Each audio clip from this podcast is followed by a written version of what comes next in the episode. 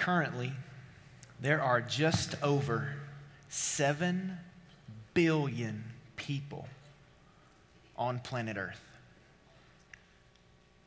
And in Romans chapter 10, verse 14, the Bible poses three rhetorical questions related to the peoples of the earth.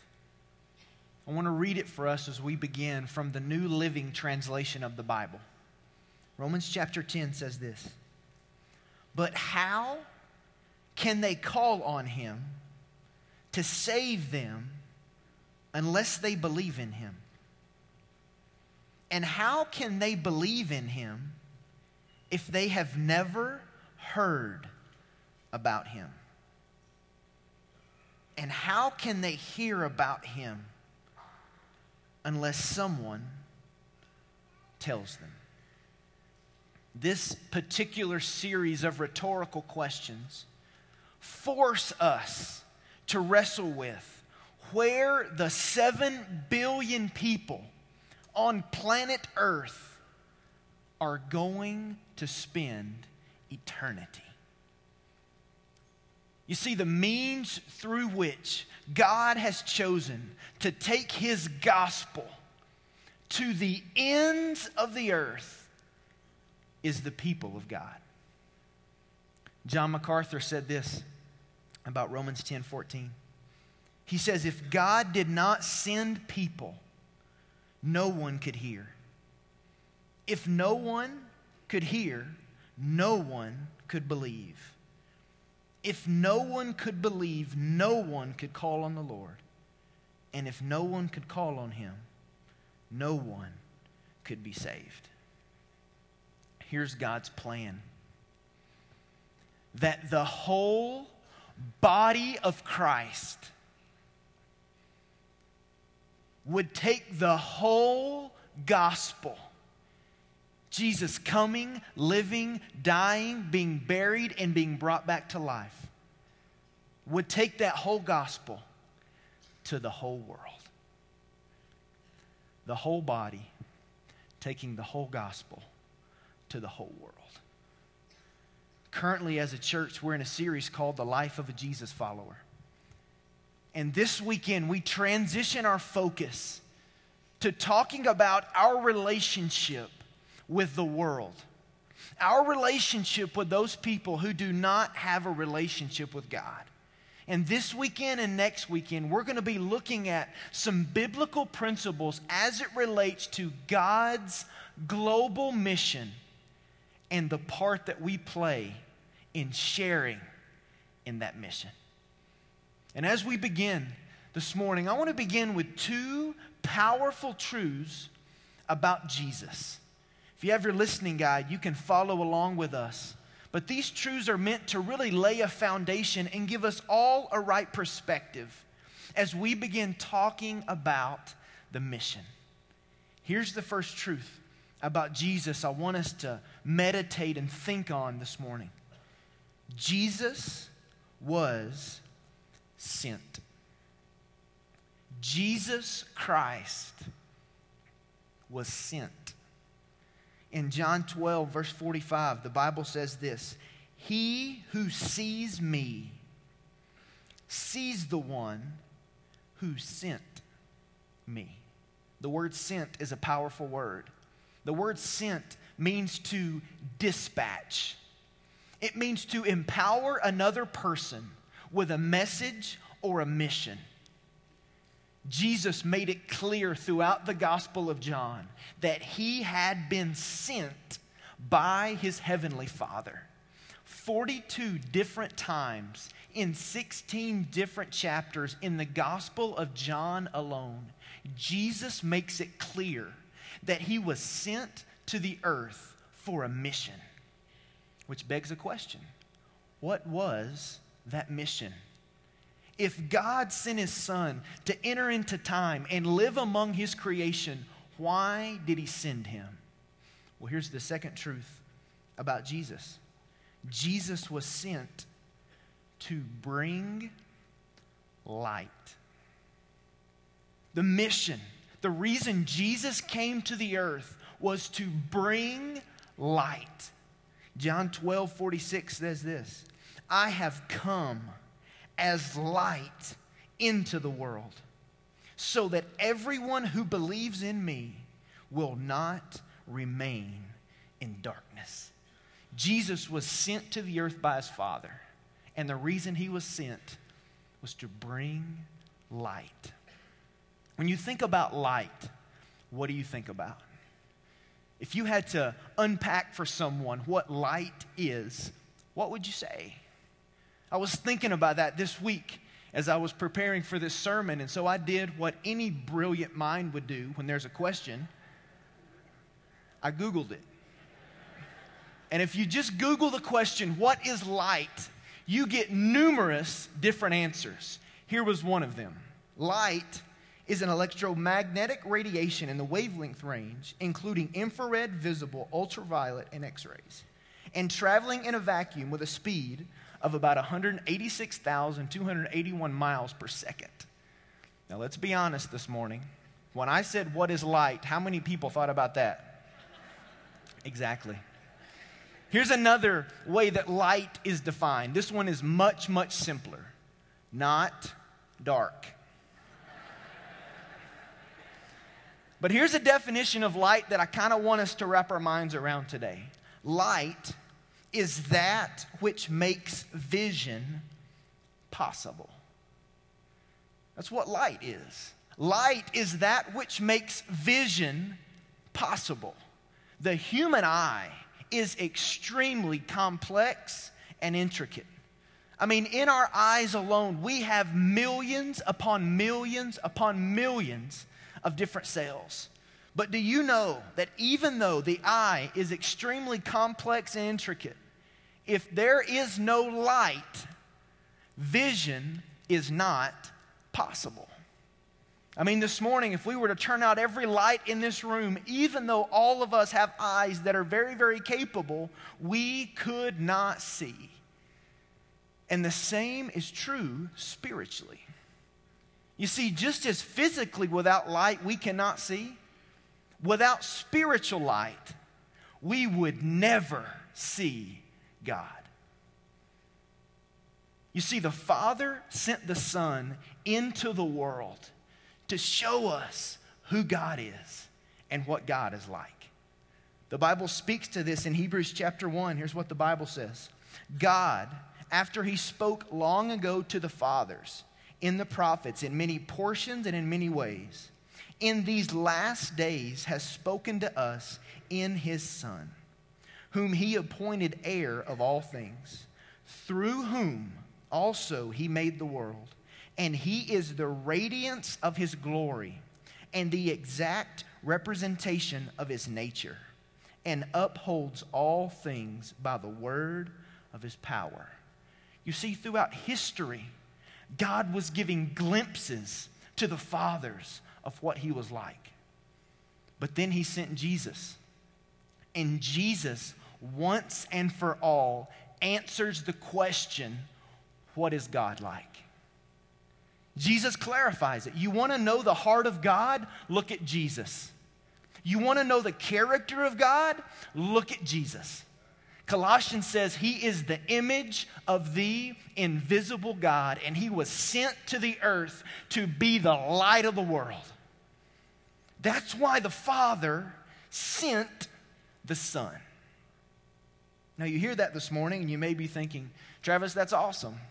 I agree with you, those are powerful principles. But what does that have to do with being a faithful follower of Jesus today? Well, I am so glad that you asked this morning because it actually has major implications for us today as Jesus followers. I want to show you two verses that are also from the Gospel of John, but that really help us apply these realities of Jesus being sent to bring light, apply them to us. Here's the first verse. It's from John chapter 17. And this is Jesus praying to his Father. Jesus praying to his Father, here's what he said He said, As you sent me into the world, I also have sent them into the world. Now remember this word sent. It means to dispatch. It means to empower someone else with a message or a mission. So, Jesus, in praying to his Father, he's saying, Lord, just as you empowered me to the earth with a mission and a message, I have also empowered my followers, empowered my disciples into the world with a specific message and a specific mission. I'm going to read you another verse. And this is Jesus speaking to his disciples, his followers. He says, As the Father has sent me, I also send you. Jesus looking at his disciples, those that were physically with him and those that would exist for the rest of eternity, said to us, As I was empowered and dispatched to leave heaven and enter into the world to be light, in the same way, I'm sending you as my followers into the world to be light. He looked at his disciples in John chapter 5 and he says, You are the light of the world. Meaning, if the world is ever going to see a picture of what God is like, if they're going to see his character manifested in the earth, it's going to be because of you and him pressing his life out through you. That's significant. Now, you may be here this morning and you think, you know what? I agree that Jesus said I'm sent, but I don't, I don't feel very sent. Well, even though you may not feel that way, the biblical principle is still true. Several years ago, I had an opportunity for the first time with a team here from Hope to go to Africa. I'd never been to Africa before. We were going to do a couple conferences, one in North Africa and one in South Africa. And I remember being in the church service and us coming up here on the stage and us having a team of maybe 8 to 12 people, and we stood here before the church. And you guys prayed a prayer of commissioning over us, and you sent us to Africa to live on mission, to engage in God's global activity. So we make the long plane ride. I had never taken a flight that long before, and so it was pretty taxing for me. And we get on the field there in Africa, and we still have about a three hour drive to get to the compound where we were staying. And we arrived really, really late at night, so all of us were exhausted. And I found what I felt like was my bed, and so I just collapsed. I was done. I was so exhausted. And I remember the next morning when the sun came up, it peered through the window where I was sleeping and it immediately woke me up. And I remember feeling in that moment like I want to roll over and sleep for about another two hours. But I had this thought. I thought, listen, I've been sent by someone here to Africa with a specific mission and the time is limited for me to accomplish that mission. So I'm going to get up and begin my day because I have been sent. Now listen. The reality that Jesus is teaching here in the Gospel of John about him sending his disciples was not intended to be contained in a two week trip to Africa. It is intended to be our mentality day by day and moment by moment.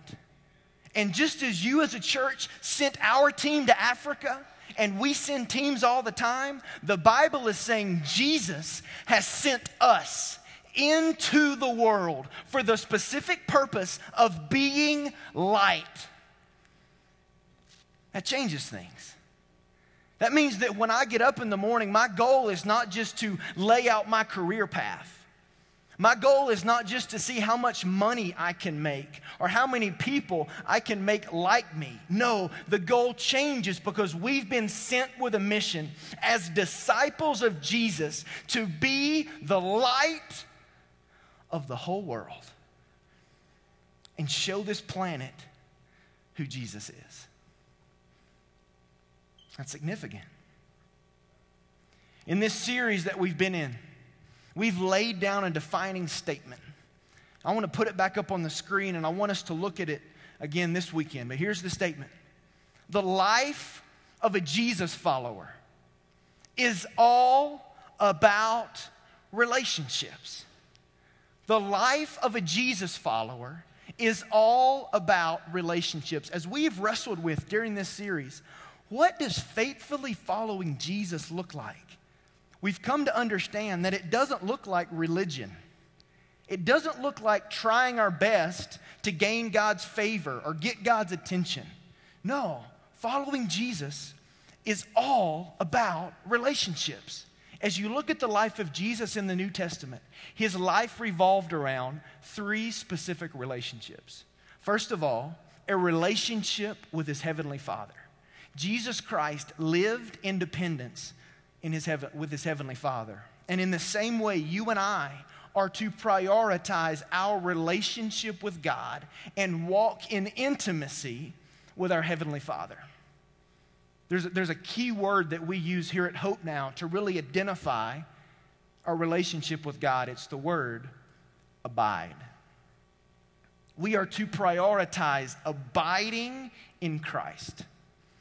But a second relationship that the life of Jesus revolved around and that our lives are to revolve around is a relationship with one another, a relationship with God's family, a relationship with other believers. You see, because we have a relationship with God, we also have a relationship with His family, and we are to live our lives in community. Here's the key word that we use here at Hope to identify this relationship connect. We are to connect in community, in large group and in small group. But you see, for so many people, they, they love to talk about a relationship with God and they love to talk about a relationship with other believers. But there's a third relationship that is also to be a priority for us as disciples. That, we, that our lives are to revolve around, and that's the third relationship a relationship with the world. We are to live looking for opportunities, understanding that as disciples, we have been sent by our King with a specific message and mission. Here's the key word that we use to identify this relationship share. We are to share in the mission of Christ. And those three relationships are to be priority for us. Our relationship with God is to be lived out in fellowship with other believers, and that is to spill over into mission. We've been sent We've been empowered by our King to be salt and light and share in his activity locally and globally. So here's the question in our time remaining that I want us to wrestle with How do I reveal Jesus to the world? If I'm to live on mission, if you're to live on mission, and we are to show the world what God is like as Christ presses his life out through us. How does that happen? Practically, what does that look like? Well, if you have a Bible this morning, would you turn to Second Corinthians chapter 2? And I want us to unpack very quickly a text of scripture here in the New Testament. Second Corinthians chapter 2, and in just a moment, I'm going to begin reading in verse 14. The central theme of the passage that we're about to read is Christ being made known through the lives of his followers. That's what the whole passage is revolving around. Showing us of all the things we could be passionate about, we must be passionate about revealing Jesus to the world. And the words that we're about to read are from a missionary who I believe to be the greatest missionary the Apostle Paul. And here's why these words we're about to read are so important.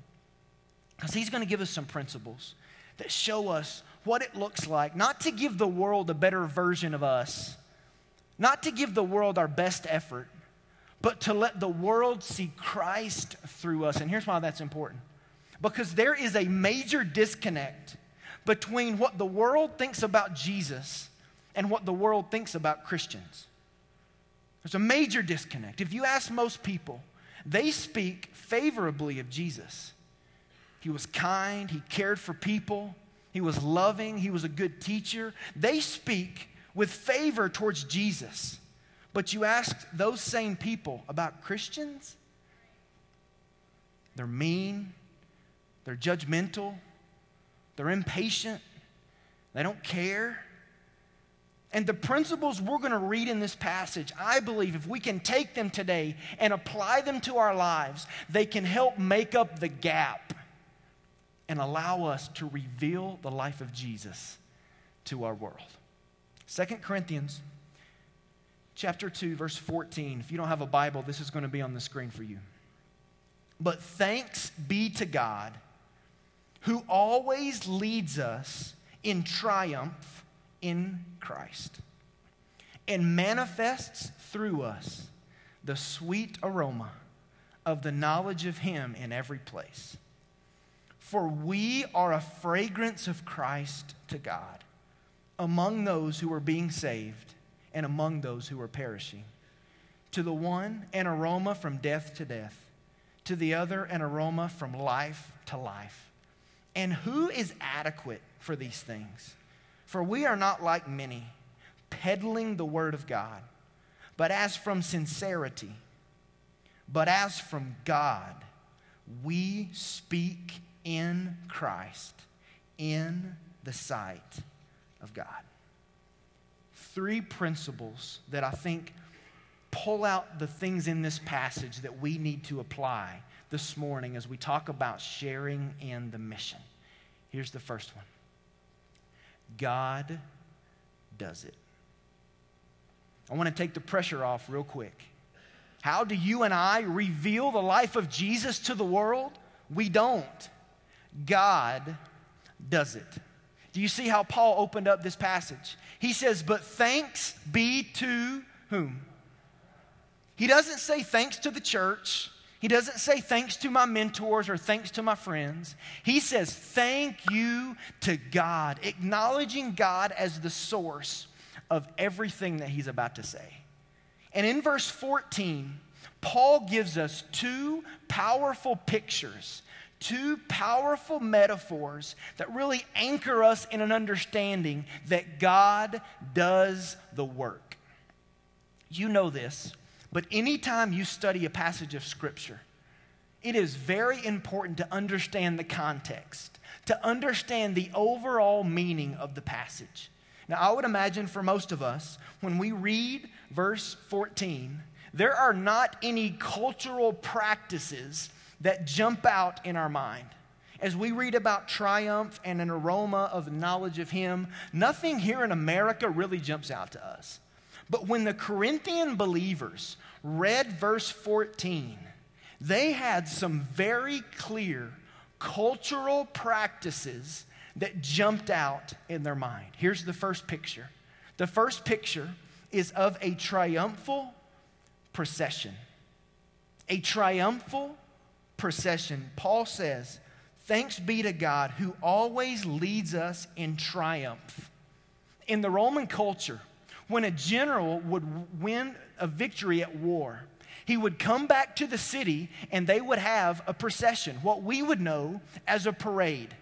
And all of the people in the city would line the street corners. They would gather on rooftop. They would build structures they could climb on so that they could see the entire procession. And at the front of the parade would be the general, the leader, in a chariot with his family and his closest friends and he would lead the procession waving his arms in victory, and the people would yell and celebrate the victory they had won in battle. Well, behind the general and his chariot were all of the captives that were taken as slaves at war. These were people who were enemies, but who'd been captured, surrendered, and were now slaves. And they would follow the general's chariot, more than likely with their arms bound together, walking down the streets. And at the back of the procession would be soldiers from the army. More than likely, they were on horseback and they were cheering with the people and waving their arms in victory and keeping the slaves moving right along. Well, as I begin to study this, this metaphor, this picture, here's what I realized that the language Paul used, he was identifying himself with one of the groups in the procession, one of the groups in the parade. But he did not identify himself with the general or his family and friends. And he did not identify himself with the soldiers in the army who were riding horses. Paul, in this passage, through his language, identifies himself with the slaves. He identifies himself as one of the captives. Now, when I read that, I was confused. I did not understand why a bold missionary like Paul would paint such a picture and then place himself in the metaphor as one of the slaves. But as I dug into it, here's what I realized the reason Paul was depicting himself as an enemy is because that was his reality. That was his testimony. You see, Paul here was acknowledging the fact that every person on the planet is born with an evil nature as an enemy of God. We are born dead to righteousness and alive to sin. We are all slaves to our sinful nature and enemies of God. But Paul uses two words in verse 14 that totally change the picture. You said he did, he did not say, Thanks be to God who leads us in triumph in war. He did not say, Thanks be to God who leads us in triumph in Rome. What did he say? He said, Thanks be to God who always leads us in triumph in Christ. So you see, by Paul identifying himself as a slave, He's celebrating the fact that he's no longer a hopeless captive who's being led to death. No, he is someone who has been conquered by Christ and is now experiencing life in him. Totally different. You see, the picture the Bible paints for us here is that enemies can become friends and that slaves can become free, and that everyone who is in a relationship with Christ can celebrate in his victory. This first picture is a picture of surrender. Paul is saying, when it comes to me being conquered by Christ and being led to victory in my relationship with Christ, I have no rights I have no agenda. I have no voice. The only thing I have to cling to is me being in Christ. That's significant. Because as we think about the activity of God, most of us think we have something very, very important to bring to the table. And Paul is saying, as the greatest missionary who ever lived, I'm a former enemy who said, I give up. I have nothing to bring to the table. The only place I can find value or identity is in Christ. And I want us to think about that this morning because that's important. You see, most of us do not naturally think of ourselves as enemies of God, but that's the picture that the Bible paints. And since we were enemies of God, guess what? That means that to embrace the gospel, we do not just need to come to an agreement with God. No, we must come to a place of absolute surrender to Him. Look at this statement by Roy Hession. He says, The simple truth is that the only beautiful thing about the Christian is Jesus Christ. God wants us to recognize that fact as true in our experience so that in true brokenness, and despair, we shall allow Jesus Christ to be our righteousness and holiness. And all in all, that is victory. You see, as we talk about the nations, As we talk about serving God locally and globally, the only thing we have to offer them is Jesus. We are mere enemies of God who've been set free through a relationship with Him and now through His grace can share in His victory. God does the work. We don't bring anything to the table. We don't have anything that can maybe take things to a new level. No, if we are ever going to reveal Jesus to the world, it's because God does it through us. Here's the second picture Paul gives in verse 14 an aroma spreading through a city. Look at the next part of verse 14. He says, and manifests through us the sweet aroma of the knowledge of Him in every place. Once again, this phrase, this imagery, had major implications for the Corinthian believers. Because you see, when the general would lead this procession through the streets celebrating the victory, he was headed to the temple. Because most of the captives who had surrendered were going to be sacrificed to some form of a Roman god as an offering. And so, what they would do in the temple is it would be decorated with, with beautiful things and with flowers. And then on every altar, they would light some incense. And that incense, the aroma of that fragrance would begin to, to fill the temple. And they would open up the doors to the temple and it would spill out. The aroma would spill out into the streets. And when people in the streets smelled that specific fragrance, here's what they thought about a sacrifice and an offering to God. Here's the picture Paul is painting for us with this second metaphor. Our lives are to be poured out in the places that we go and be an offering, a living sacrifice unto God, and make visible the life of Jesus. The calling for us is not to do for Him. The calling for us is to be a living sacrifice. You see, God is leading a victorious procession. And I'm simply a vessel that He has invited into a relationship that He might use me in order to manifest His life locally and globally. Here's the point of the two pictures. As a former enemy of God, we have surrendered and given Him full control of our lives. And He now desires to graciously allow us to be living sacrifices, to share in his purpose and his plan. That's what Paul lays down for us in verse 14.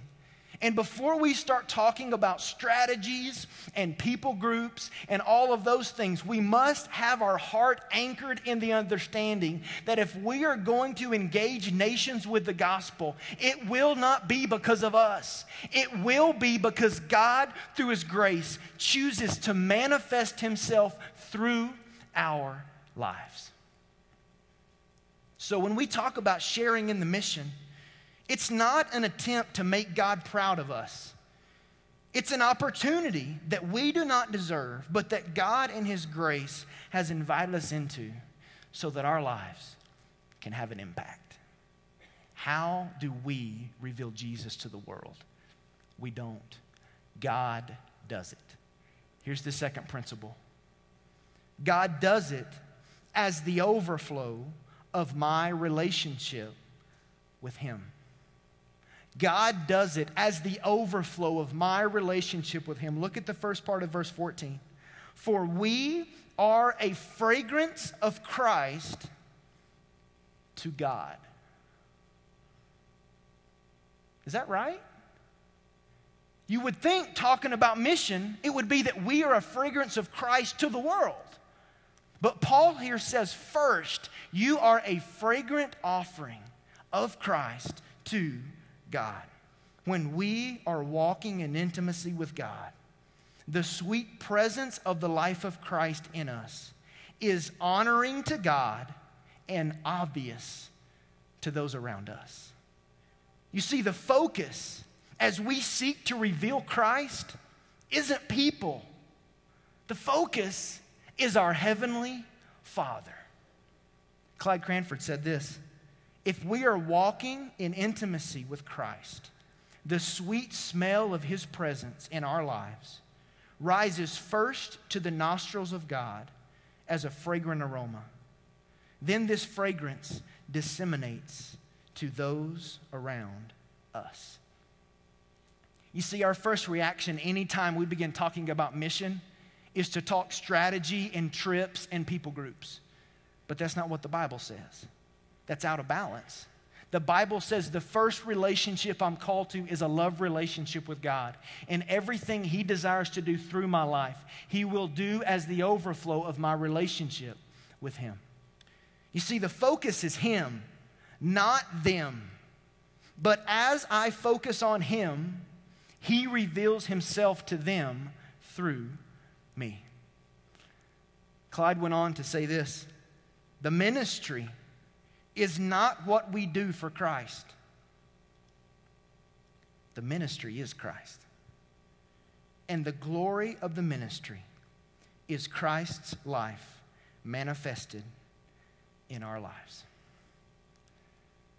that must be an anchor for us as a church as we move forward together looking to engage in God's global activity. It's not that we show up in a part of the world and all of a sudden save the day. It's not us, it's Him. And the way that He does that is by you and I abiding in a love relationship with Him because we can travel the world over. But if His life is not being pressed out through us, we have nothing to offer the world. God does it. He does it as the overflow of my relationship with Him. Third principle this morning God does it through my life and my lips. God does it through my life and my lips. God's chosen instrument to take the gospel to the ends of the earth is us. Matthew 5 16 says, Let your light shine before men in such a way that they may see your good works and glorify your Father who is in heaven. We're called to live on mission.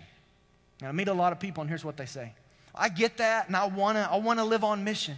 But, but people in Las Vegas, people in the West, people around the world, they're closed to the gospel. They don't want to hear it. They don't, they don't care about the gospel. I do not believe that.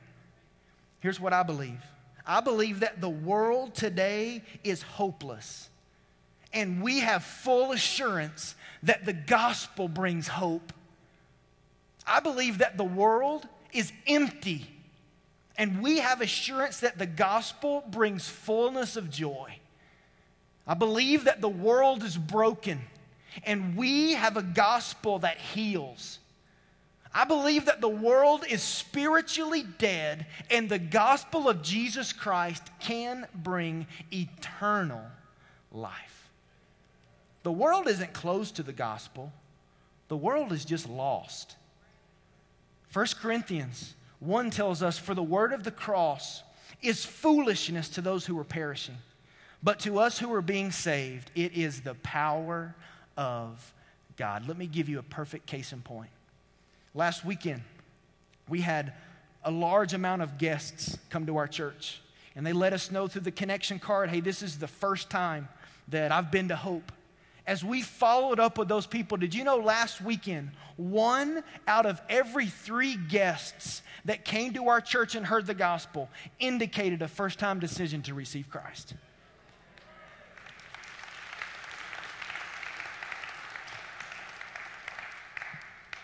Here's what I know you see those people every day. And I assure you, it wasn't because the sermon was so awesome, it was because the gospel is so awesome. And you and I live in front of those people on a daily basis. And I believe if through our lives we will simply be light, they will be attracted to the person of Christ who is being manifested through us, and they will embrace the gospel. He does it through our lives. Listen to this statement the lives that we live authenticate the message that we share. The world is not looking for another sermon. The world is not looking for another Christian book. The world is looking for people who identify themselves with Jesus to genuinely care and love the way Jesus cares and loves. Robert Lewis said this The world is tired of the church impersonally talking it down and chewing it up. What the world waits to see is whether what we have is better than what they have. Just think what bridges we could build if we truly followed the example of the New Testament church. We would go beyond being seeker sensitive to a new frontier of being community admired. We would be known not just by the corner we inhabit, but by the city with which we interact. And the world would be drawn to God, not because of the weekly show in our churches, but by the irrefutable lives that we live. God makes himself known to the world through our lives, but also through our lips. You see, when the world watches us and they see that we're real, they see that we're genuine, it will lead to moments when we can verbally share the message, when we can verbally share the gospel with them. Several years ago, I was at a, a Christian event and the speaker got up and was talking and really challenged me with one thought. He said, It amazes me how many Christians love to talk about church services. They love to talk about Christian culture. They love to talk about Christian music. But they rarely, very rarely, actually talk about Jesus. I hope we're a church that because of our fascination with our Savior, He just spills out of our mouth. Not because we've programmed what it's supposed to sound like, but because He is so consuming our hearts that He's the one we want to talk about. And I believe as our lives show the world a genuine expression of His life, it will lead to moments where we speak and where we share His gospel. In conclusion, let me give you two application statements as it relates to the mission. This is for every one of us, understanding that it's God's activity. He does it out of the overflow of our relationship with Him. He uses our lives and He uses our lips. Here's the application that we're to prioritize I am to share in the mission locally. I am to look for ways to reveal Jesus to the world right here in the city of Las Vegas. We say it all the time in hope. God has not called you to a church, God has called you to a city. The church is simply the platform from which we engage the city with the gospel. It happens where you work, it happens where you live, it happens where you go to school, and it happens where you hang out. All over our city, you and I are to live on mission as points of light, looking to reveal Jesus Christ to the world. But can that really happen? I mean, you think about one church. Can we really have an impact on, on an entire city? I want to show you a map of the city of Las Vegas. Last weekend, we asked you guys to help us out and give us some information about where you go to school, where you work, and where you live. I want to show you where we have influence in terms of schools all across the city of Las Vegas. Everywhere you see a dot, someone in this church has been placed as a point of light to live out their relationship with God in front of a world that is lost. If you're here and you're a teenager, let me encourage you. You living as salt and light on your campus is significant. Can you imagine if just the students who attend those schools decided they were going to take serious that they had been sent by God to be light to the world? It would change everything. Let me show you another circle of influence. This is where people work.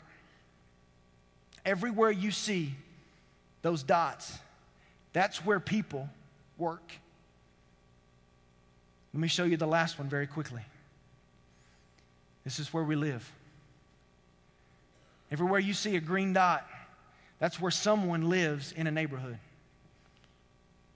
What would change about our church if every person spread all across our city and even into Boulder City decided to take serious the opportunity we have to be salt and light in our neighborhoods? And we took serious walking across the street to share the gospel. This church can impact a city. We are called to share in the mission locally. But secondly, I am called, I am to share in the mission globally. We are to share in the mission globally. In most churches, missions can be summed up by a cork board in the back of a church and an announcement. Not here. We are putting priority as we always have, on God's invitation to engage globally with His activity. We believe it's not just something we do as an afterthought. It's the reason we have what we have. The reason we built this new campus is so that the nations might know Him. The reason we exist, the reason we have resources, is not just so we can be comfortable, it's so that the ends of the earth may fear Him. did you know globally, one out of every three people have no access to the gospel? Globally. Here's what that means that means there are people in the world right now, and if they wanted to hear the gospel, they could look for the rest of their lives for someone who could tell them and never have any success. Can you imagine in North America? if you wanted to hear the gospel and you traveled all over our country and you could find no one who could share the gospel with you in your language, that stuff needs to grip us. That's why he's raised us up. So that very soon that statistic changes. God has invited us to share in his activity globally, and I believe everyone, everyone has a role to play in doing that. I want to give you, from a global standpoint, just two quick takeaways that you can really apply today. First of all, as you came in in your seat, there's a card that looks like this. That card has a list of all the international trips that we're taking for the rest of this year. Hey, this is easy. This isn't going over and above as a Jesus follower. No, this is making a priority of your relationship with the world. There are some people here today, and you need to be on the plane going on one of these trips to engage in the mission globally. It's an easy first step. Here's another easy first step. As we really prayed about what do we want to do to tangibly express our relationship with the world. We've done it for Abide through a devotional guide. We've done it through Connect, through small groups. What would we do for Share? We decided to make it an offering.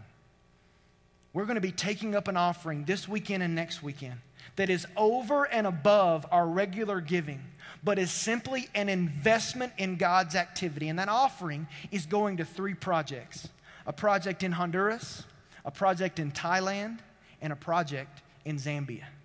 Those tools, those resources are going to train pastors and do ministry on a global scale. So I would encourage you, in whatever way God may lead you, to make an investment in his activity globally through that offering. As Jesus followers, we are to prioritize our relationship with God. We are also to prioritize our relationship with God's family. But we are also to make a priority of our relationship with the world. I'm going to throw you a curveball as we close our service. We're not going to end like we always do. I want to go ahead and invite our worship team to go ahead and come.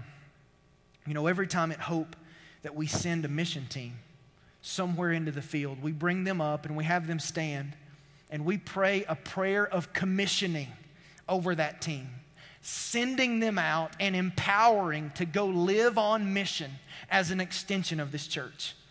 Well, this weekend, we're commissioning our entire church.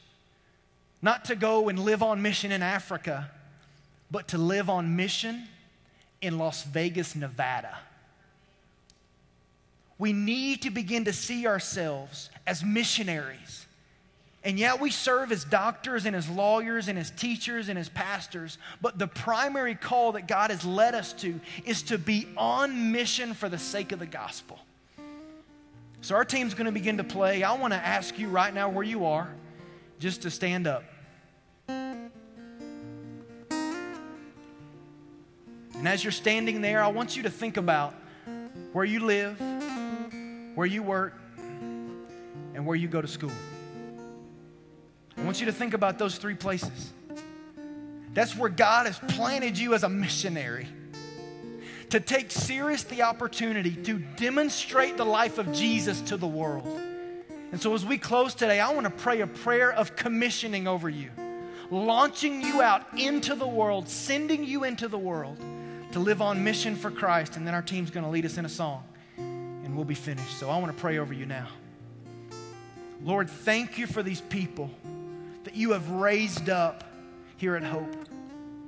God, I pray for their neighborhoods. I pray for their places of business. I pray for their schools. God, may they be salt and light in those places. God, may we take serious the opportunity we have to be light in this city. God, change our perspective. I pray when we wake up in the morning, we would see our city differently. Lord, our city is lost.